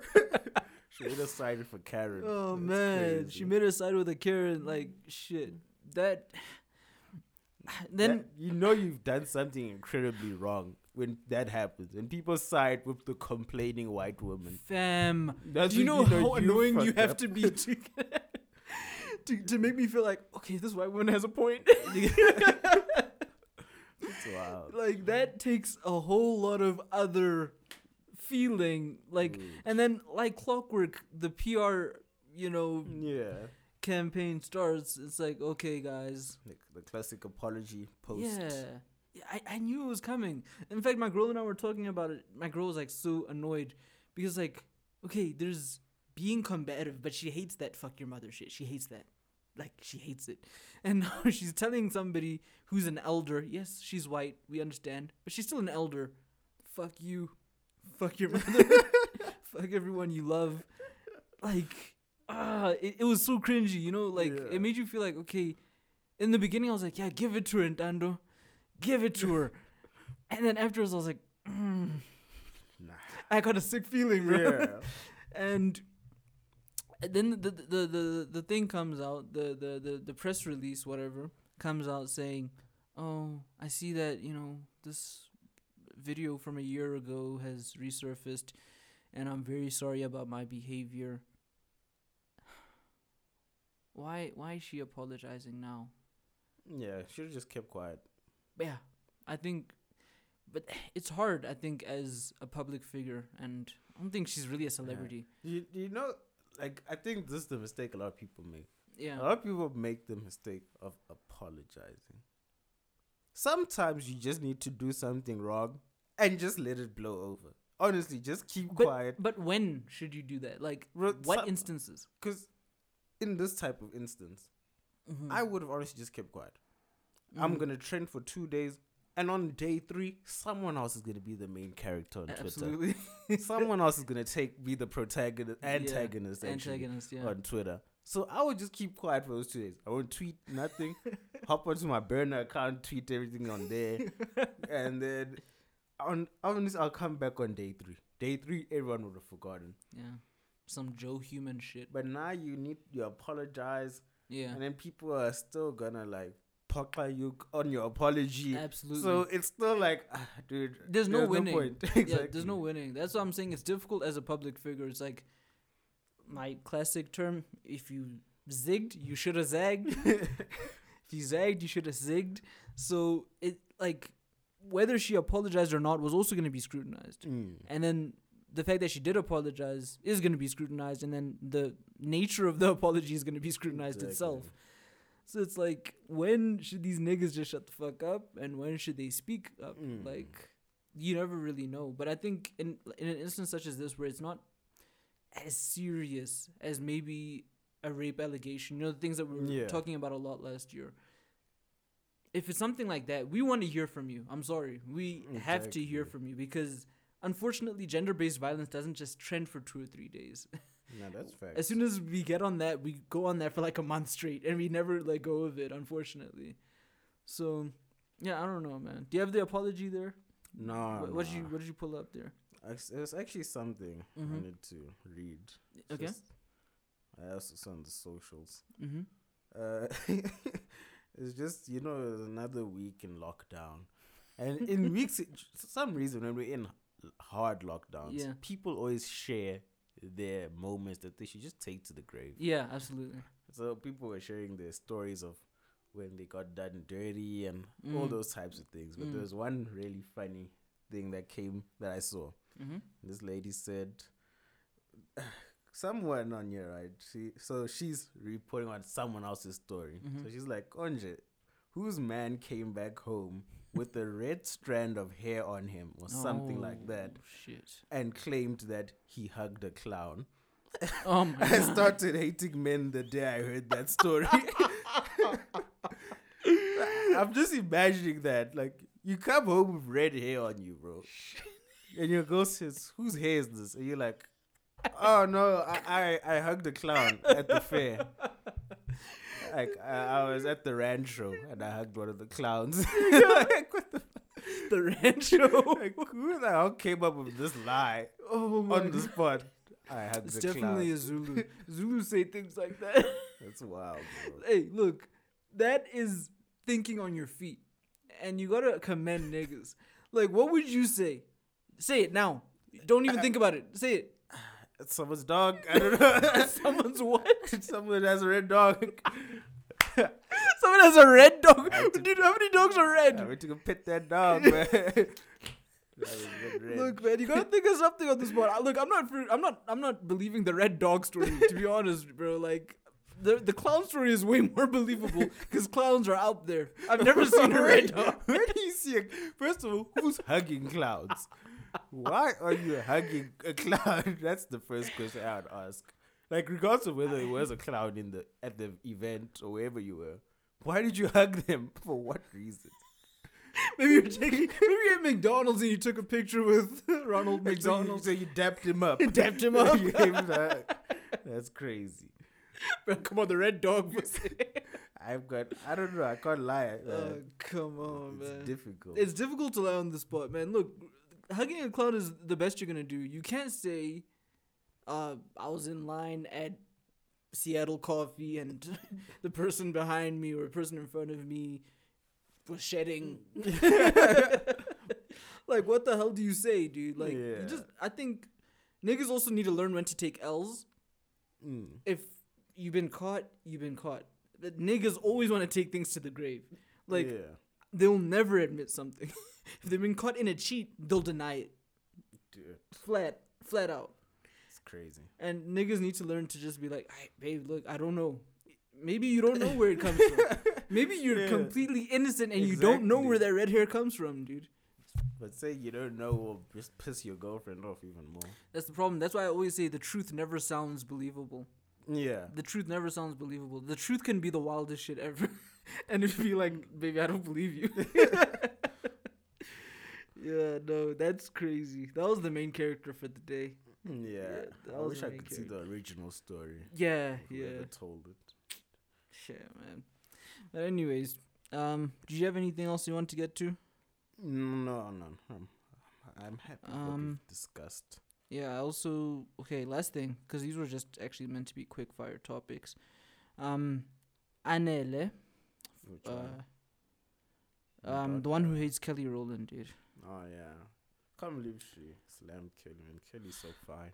Kelly is gorgeous, and I never want to hear somebody who looks like Anele speaking about about Kelly. That's cold as fuck. no, it's not. You know, it's nothing major, bruh. It's like Anele's not fine. But she said anyone who looks like her. yeah, I'm talking about her level of beauty. Anybody who has her level level of beauty what would Should you, not- What would you rate Adele out of ten? out of ten, Yeah. Is she below a five? for you? sh- well below a five, dude. Is She's she- not average looking, dude. She's is she- not. Is she like a two? yeah, Like a one? she's like a two or a one. Yeah, she's a two or a one. I, I don't know. How would you rate her? I don't really know. I, I don't rate her. That's the thing. She's not even on Yeah. a scale. You're not really on my ratings card. yeah, Like- no, absolutely not. But like, anyways, kind of just like gets skipped. It's like uh, yeah, next. exa- she's miscellaneous. yeah. She's not in any category. She's just M I S C. She's misc. That's it. Mm. But anyway, she had something really interesting to say about um about the strong black woman narrative, and I just want to play it. drop the strong black woman narrative. It's done. You don't have to be strong any longer, ladies. Be soft, be flowers, be dolls, be vulnerable, be, ta- be taken care of. That strong black woman thing, it's a trick that they sell you so that they can load you with BS mm. and then expect you to be able to bounce back from it. You don't bounce back. You go to therapy, you heal, mm. you close yourself off, you recuperate, and you come back. But what you're not going to do mm. is to be strong for somebody else's child. So I just want to get your thoughts on that. Like, what do you think of immediately when you hear that? Like, women. the closet. I mean, clean up your room, okay? There's shit everywhere. What about you play? you play? I Okay, think. sorry about that. Um. Yeah, I think she's right. Okay. Uh, I think yeah, you don't always have to be the strong black woman. You know, like she's saying. Sometimes yeah, be soft. You know, you don't always have to be a fucking warrior. Mm-hmm. Yeah, I know. I agree with her. Actually, I I, I fully agree with her. You fully agree with her. Mm. Okay. What about you? How do you feel about that? Um, I Because I, think. I also feel like it is unfair that we always expect, especially black women, to be strong black women. Like, we always have Mhm. to throw that in. You have to be the strong black woman. Like, not everyone's a warrior, bro. Like, you know? Uh, I think I don't know what who she was addressing in particular, right? But I feel like if she was addressing men, specifically black men, then yeah, no, I don't I don't agree with what she's saying at all. Be- if mm. she was addressing maybe white men and white women, then I would agree with what she's saying because look, this is okay, let, let me put it like this. She's saying that women who are black or women who are yeah, of color don't need to be strong whereas they absolutely need they absolutely need to be strong because of the oppressive society that they live in. Like Hmm. they need to navigate in that in that space. But if they feel like they need to be I don't know soft, ladylike, whatever in the presence of other men, then absolutely yes, they should be. But as far as you know the opportunities that they want to um you know get or the achievements that they want to uh, accumulate, of course they need to be hard and strong, bro. Like men are this is what Jordan Peterson said. Men's character traits and this is as controversial as you're going to hear anything, but men's character traits are more suitable for success because you need to be ruthless. Men are more adept to ruthlessness, right? Yeah. men are more um, career oriented. Men are all these things that are predictors of success in like let's say the workplace as one example. Mm. And women need to be that in order to succeed. You can't be soft in business. You can't Yeah. be not determined or ambitious. All these things that are so characterized as as male traits, right? Mm. Why is she promoting softness in that sense? Well, I guess. I guess there's a time and place for everything. Yeah, because this is like you say, in the world of business, you Right. do need to be more hard skinned, you know, thick skinned Yeah. and all that. yeah. Uh, in the world of relationships, men grow very quickly tired of challenging women. Uh, and strong women. Mm. You know what I mean? Mm. we we all like to say that. I think we all like to say it because it's something we saw that was said once or twice on TV. Yeah. So then all men now we all come and say, I want a woman that's gonna challenge me. Mm-hmm. And then you date a woman that challenges you and you be like, Oh my fucking days, this person is so stressful. and Yeah. then you realize you want a soft, kind, very loving woman, you know what I mean? Yeah, yeah. So I think there's a time and place for women to be soft, there's a time and place for them to be hard Mm-hmm. and strong. you Mm-hmm. know, and very ambitious and determined and all of that. Yeah, like I, I get what she means in the sense of like they're trying to put this strong black woman title on you to load you with BS. That part I did understand in the relationship sense that um guys treat women the way they want to because they're so uh, quote unquote strong and that they they know that they'll bounce back from it. It's like no, that's just taking advantage of Mm. of this strong black woman title. But I think women, if I see it as an empowering term, I don't, see it as a way to take advantage of them, because I've got a partner that challenges me, and yes, it is taxing, but guess what? It also makes you better, right? It makes you think about things differently. It makes you. It broadens your uh, frame of reference. That's it. It broadens your frame of reference. You can't just have somebody saying shit and then you say what you want to say, and then that's the end of the discussion. What do you hmm. learn? What do you take from that? What do you take from that person? That's why I was saying relationships are transactional in that, in some Yeah. sense, right? You need something from the other person. You need to take something from them, and if it's not beneficial, then fuck out of here. So for me, strong black woman, I'm I'm completely for that. But if you're bringing to the table your looks and your softness and your sex appeal or like what is that? Mm. You have no strength, you have no grit, you have no ambition, you have no determination to do anything. You're just a soft woman. Like yes, we're going to take care of you, but also men are also we also given this label that we're providers. And I, I talked about this last week. Nigga, I'm not in a fucking cave, bro. Like, like niggas also get that kind of thing. Like you, you've Yeah. got these gender roles. Wo- women have always been anchors of families, and that's where the strength aspect comes from. Women have always been holding things down, so to speak. We call it holding it down, but it's anchoring, Yeah. right? And calling them strong for that is not derogatory in my in my eyes, dude. It's just like you're strong. You're holding shit down. Keep doing what you're doing. You you have grit. You have I don't know something more to offer than your subtlety as a woman. Yeah, I I feel like because where I stand with her, Yeah. like where she says that men use that as a way to load things on, mm-hmm. especially like I agree with that. Make it a race thing.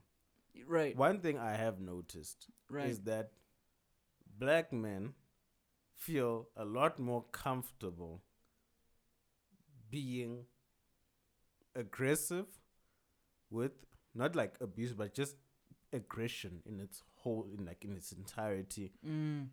and like loading things onto black women that they partner with as opposed to when they date white women You think so?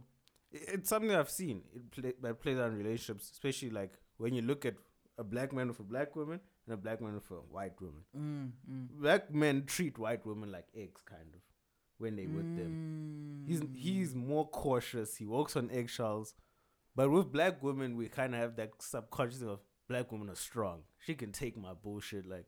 But with white women, Mm. we kind of go, "Hey, yo, she'll fucking get out of here. She's not strong. She's not gonna cope, and She's not strong. she's not gonna like want to go back and forth with me. Right, She, right, right. They are they are soft. They'll leave. and I can't afford to have that happen. That's how way a lot of black men and men in general approach relationships with white Ah. women versus black women. So that's where I get where she's coming from. Yeah, and, it- and yeah. it happens even in the world of business. Yeah. We've seen how employees treat the white women employees versus the black women employees. Mm, mm. Like we've seen that okay, uh the manager treats Cassandra a little bit more gentler, you know, he's more Yeah, lenient with her for deadlines and everything. yeah. But Intabi Singh gets the brunt of it. It's like Intabi Singh needs to submit things on the deadline. Yeah, yeah, yeah. So yeah. it's like, mm, it's very interesting. No, it is. It is very interesting. That's why I brought race into it to begin with. Like, I Hmm. wanted to know who she was addressing in particular. Um, I maybe maybe I'm naive, but I get your point. Like when men are in relationships with white women, I think there's a sense of let me not show her the the the stereotypes that they already think about us, that we're aggressive, that we're this, that we're that.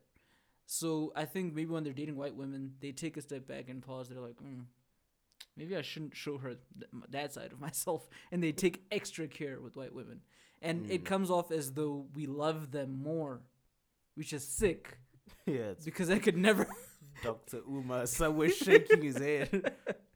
I did say, I beg your pardon. yeah, yeah, but yeah, I see your point. I just wanted to know like what what who she was addressing is very important, and unfortunately, we don't really know. Yeah, if she was don't know. speaking in general terms, I'm kind of on the fence about whether or not I agree with her fully. There are aspects that I agree about, like the the ad, the taking advantage part. Niggas Hmm. do take advantage of that strong black woman title, and because they're so strong, they're known for their strength. yeah. You, you you niggas are just going a bit overboard. Like, don't treat her like that just because she's quote unquote strong.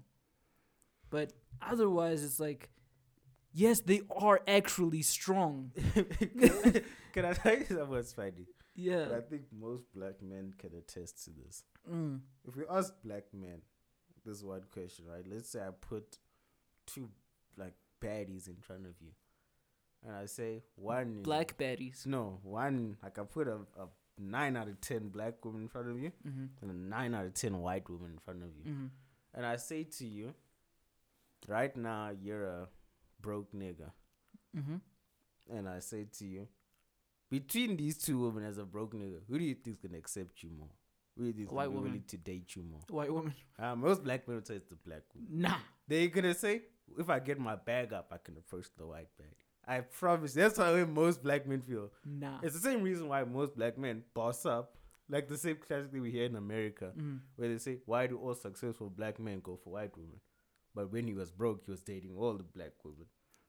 It's because men, black men have that subconscious thing of feeling like, "I'm till I'm the perfect version of myself.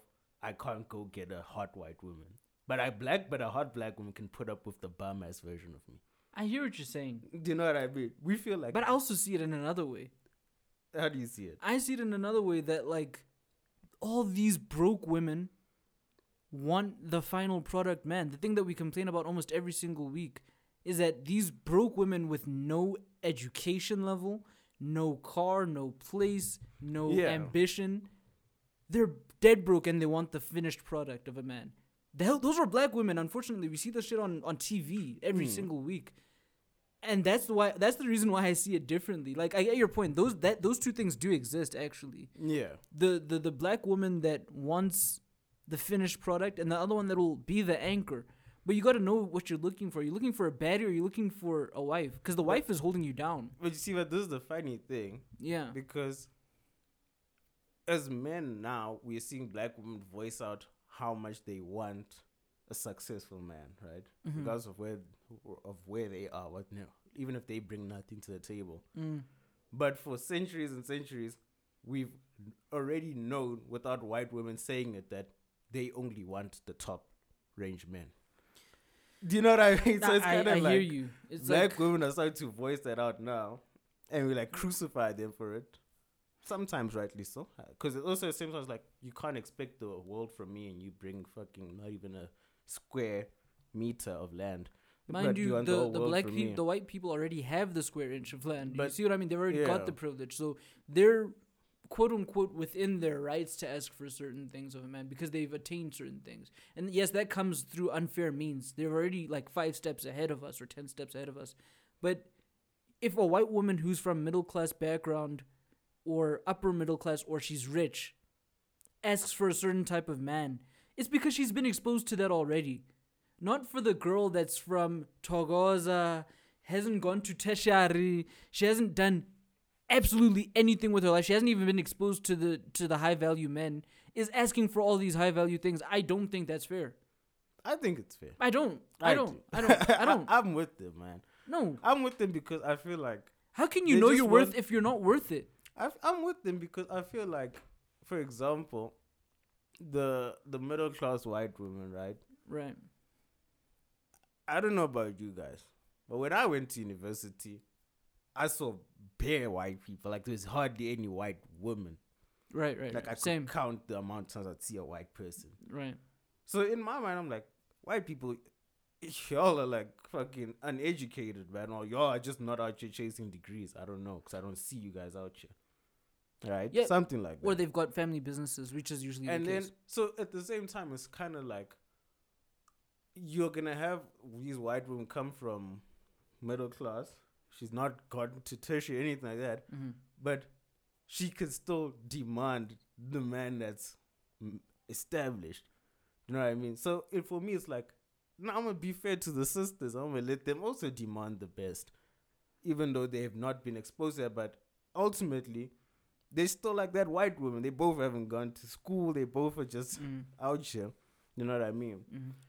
But for me, it's just more of a thing of like the world is such a different place for white people. Because I feel the same thing, and this is what also I think black women try to show us as black men Mhm. is that there are things that we as black men are crying out for, like, and white men just have it. Absolutely. But then we're crucified when we cry out for it and say, "But why? Why am I not allowed to ask for it?" What are we speaking about in in in, in particular? Like, what can we point to where that's the case? Is it uh, advancement in the workplace? Is it a certain type of woman? All of those things. Y- you think you think that's the case? Because I think men have no reason to complain. I think it's all of those things because, for example, and it's not so much an inferiority thing, Mm-hmm. but if there was, for example, a manager position available, Mm-hmm. you and Chad both apply. Mm-hmm. Nine times out of ten, the black guy's gonna always he's gonna go to bed knowing that okay, they're gonna come back to us in a week's time about who they've chosen between to us Mm-hmm. between the two of us, me and the white guy. Mm-hmm. And every night for that week, I can guarantee you that Chad is gonna go to bed thinking to himself, "I've got this." He's not even gonna Mhm. be thinking about race or anything. Mm, He's gonna be saying, "I've got this." Mm. I'm confident. I yeah, That's I'm true. gonna get that. That's true. But me as the black, I'm gonna be like, "Fuck, why am I up against Chad? If only I was up against Thabo, I would have fucking been it." in a con- better But the position. simple fact that you're up against the white guy, we're like, "Ah, shit, I'm not gonna make it." yeah. I mean, but and then we asked to like get our way with that to say why can't things be more fair? Why can't I just also get to the top positions? Mm, You know, mm, just for being me. The same way black women say, why can't I just get a high value man? mm, The same way white women can just ask for it and get it. But- so that's what I'm saying. Like mm. we get crucified for asking for these best of life things, Mhm. and we are told, no, you need to go and do one, two, three. But Listen- white people don't have to go do one, two, three. Like Listen, I, I hear your point, dude. Trust me, I hear you because if you've been searching for jobs at any point in your life, you feel that way. You're like, what if I'm against somebody who's white, right? For that Hmm. position? Or what if I'm against somebody. This one comes to my mind most because I've only completed a, a diploma. What if I'm against somebody who's gotten a degree already? And they're maybe my portfolio is better than his, but his level of education is higher than mine. There, there's more that goes into that. You understand? Like, at least you're there trying to do that. And that's why you can cry for it. Your portfolio is dope, your CV is brilliant. Like you killed whatever test that they gave you to get that position. But we're talking about women who are not trying, right? We're talking about women who have no ambition that want high value men. The one we're talking about women who bring nothing else to the table besides a fat ass.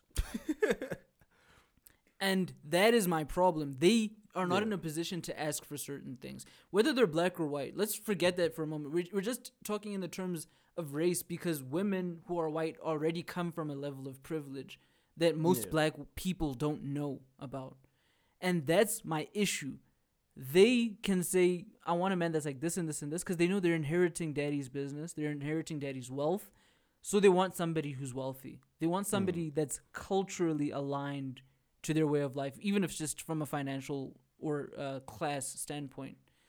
Women who are from the ghetto, who are okay, you don't even have to go through schooling, right? You don't even have to go through schooling. Let's let's take that out of the picture for a second. You're not doing anything to hustle.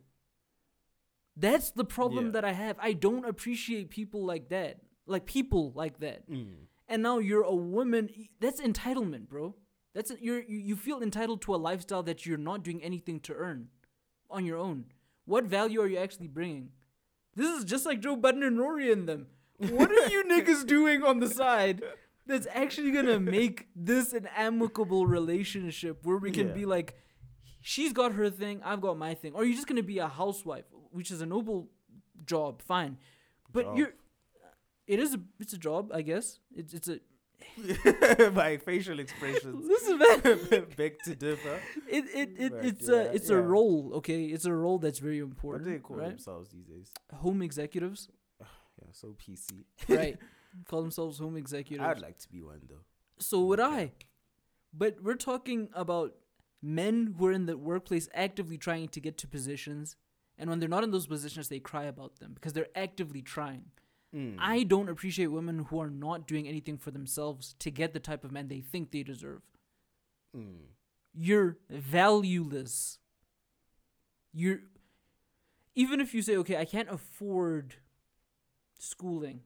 That's the reality of millions of South Africans at the moment, unfortunately. Yeah. Libraries are free. You can build your knowledge base. You can go to a library, pick up some books about things that you're interested in, read the books, bring them back to the library. They're virtually free. Like I think you pay a couple rands a month for a library card, but you can take as many books as you want to. It's free. There's no excuse to not build some sort of value for yourself if you're asking for the nigga that drives the S3, he's a manager, working his way to senior management and executive. That's the life you want. Mm. But you're sitting there doing absolute. Come on, Vusi. Come on. no, co- no, wait, come no, on. obviously, Come on. contextual. That's what I'm talking. I'm talking about people who are not building value for themselves. If you're not building value at all for yourself, Yes. then yes, you can't demand anything.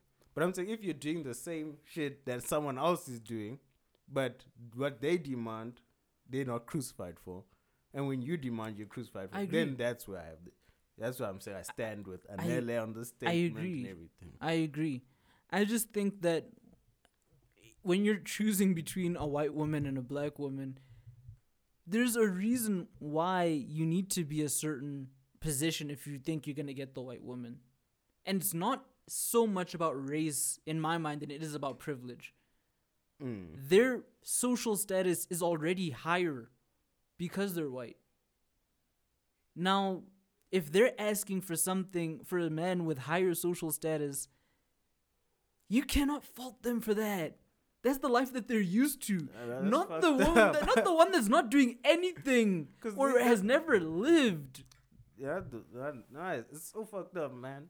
It like, is. I, I know that's the way the world works, but it's Yeah. so fucked up. It, I agree. I agree. It shouldn't be that way. They don't even have fat asses, man. like, Maybe maybe niggas feel like they're getting more from the white women. Maybe they feel like they're benefiting more as, as well. I think for a lot of men, it's just a trophy thing. You think so? Yeah, I, I don't. I think a lot of black men just that want these white women when they've reached a certain level of success. Mm, mm. You know, not talking about the guys that just start shooting from the jump. Y'all that just shoot from the jump, like from a young age, just want like white girls. Yeah, cool, that's yeah. on you, man. You like them. Yeah. But I'm talking about the guy who's like, yeah, the day I make it, that's when I'm gonna shoot my shot at, at a hot Mm. white room. That Mm. guy, it's just more of a trophy thing for him. I, I feel you. That's that's nastiness. I, I hear you about it's that. It's a trophy thing. It speaks to inferiority, all those things, because he feels like until I'm a millionaire, I can't do it. I can't get. Yeah, that uh, is uh, fucking Jessica Alba, whoever the fuck. I don't know who Mm. which white woman's popping in the world right now. I'm I'm. I'm stuck in 2010. yeah, same. I'm thinking Jennifer Aniston. I'm like Jessica Alba, and I thought I was like, she's old as fuck right now. She's old. I don't know. Who, who else? Who else was up back then? Megan Fox. Megan Fox. I, I don't know. Pamela Anderson.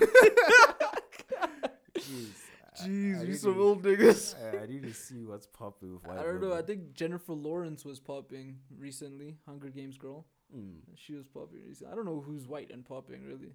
you see, Yeah. Kim Kardashian is white and po- she's been popping for the past decade. but those same black guys though, they feel like right now. He feels like he could go and shoot shots at fucking any black woman. Yeah, it's he feels true. like he could walk up to Kelly Rowland right now and, and shoot a shot. That's how we all feel. We feel like, yeah, she'll accept me. She'll, and it's it's so strange to me. I don't get why, but yeah, this is the way Yeah. the world works, man. White people are up. They've been up. They've for a been up. couple of centuries, yeah. couple millennia. Yeah. But I think yeah, no. I I think I still stand by what I'm saying, dude. I think um devoid of race if you're not building value for yourself, you cannot expect a high value person. yeah, just be doing something, man. Be doing something. Like schooling is one example because I just think education is very important. That's my hmm. value, right? That's where I place my value. But I don't think you having a fat ass is enough. yeah. You can build your value somehow, maybe learn entrepreneurial skills, sell some Avon products. I see a lot of women doing that. yeah, man. Sell weaves, do hair, do something to show that you're trying to build your personal worth. Yeah. I respect anyone's hustle, man. As long as you're doing something. Do something. Like even if you're just it. like a cashier, fam. I respect you because do you know what I think about it? yeah. Like like we all look down on a person who's a cashier or like Mm. flipping burgers at McDonald's. Mhm. But when I also look at it like from the bigger picture, Mhm. it's like no one wants to do that job. So you know that if a person is doing that job, they're really doing it for the betterment of themselves. Absolutely. They are not just doing it for fun. Absolutely. They're really doing it because they want to get to a higher place. I agree with that, dude. Like they So- they don't feel entitled to anybody's stuff too, which is an important yeah, thing. man. so like do something guys, hustle Yeah. out there, do what you gotta do, man. yeah, no, I agree, man. I think that's a really dope place to leave this podcast. Um, a good message at the end of all that toxicity. um, yeah, like, comment, all that shit that you say. Was, uh, Get subscribe. uh, yeah, man. Uh, follow us on our socials uh, Mm. at YGF Podcast on Twitter mm, and your girlfriend's favorite pod on Instagram. yep. And shout out to our lady. Shout out to Addie. Shout out to Ntando. Mm-hmm. Shout out to Future Sitando. Whatever you guys gonna name your child. I'm, just com- I'm fusing you two at the moment. Infusing us. hitting you with the fusion ha. So you guys are about to see the results of the fusion ha. yeah, very soon. that fusion. That Uh, fu- I was listening to one of our podcasts, bro, and I think we invented moan spaces. At the beginning of lot of these pods, or the beginning of like a second half of one of these pods, it's just like me and you moaning. I didn't even listen. and you find this podcast, dude, and I'm like, oh shit, and I created moan spaces months ago. oh man, Months ago, man. Have you been listening to these moan spaces? no, I haven't been. I haven't, He I've, said no. I've never. Look, man. I've, actually not been on any space yet. You've never been on a space. You've been on This Squirt Space? Spaces happen too late. Like whenever I hop on Twi- Twitter now, Yeah. there's no purple space thing. Yeah, yeah, yeah. I don't know how to maybe search for them. I need to maybe learn how to search for spaces because I don't know if it's based on who you follow or what. It's based on who you follow. Ah, you see, maybe that's because uh, all the spaces I ever see pop up when I'm about to sleep. So when it's like Yeah, fucking eleven, 11 or midnight, yeah. then I see purple shit. I'm like, I am not going to press. Yeah, I was watching the screen recordings. Like, you know, people record the screen and, like, yeah, they. I- Although one day I would like to enter a space and listen, see what it's about. But I've never had the opportunity. The other time I tried to access one, it was Mhm. happening live, but I couldn't get in. Oh, was like a gatekeeper. I don't know how they work. I don't know if there's gatekeepers. Maybe I wasn't cool enough to get in. I, I hopped into a space. The thing is, you need to make sure you hop into a space like when it's starting, and you never know when these things fucking start. Like, there's no Hmm. schedule. And I hopped into one. and It's like, what are these people talking about, dude? That's the thing. You can't just hop into one. It's not like an Insta live. No, I see. Like they're talking, actually having conversations. Like, ah, dude, I don't know what's happening. That's why moan spaces are fire. You just get in there and they're moaning. Why are people moaning on Twitter? Sam, I told my grandma stop watching porn, bro. Like, moan spaces where it's at. That's fucked. No, that's Dude, crazy. It's crazy. yeah, man. Link me to that.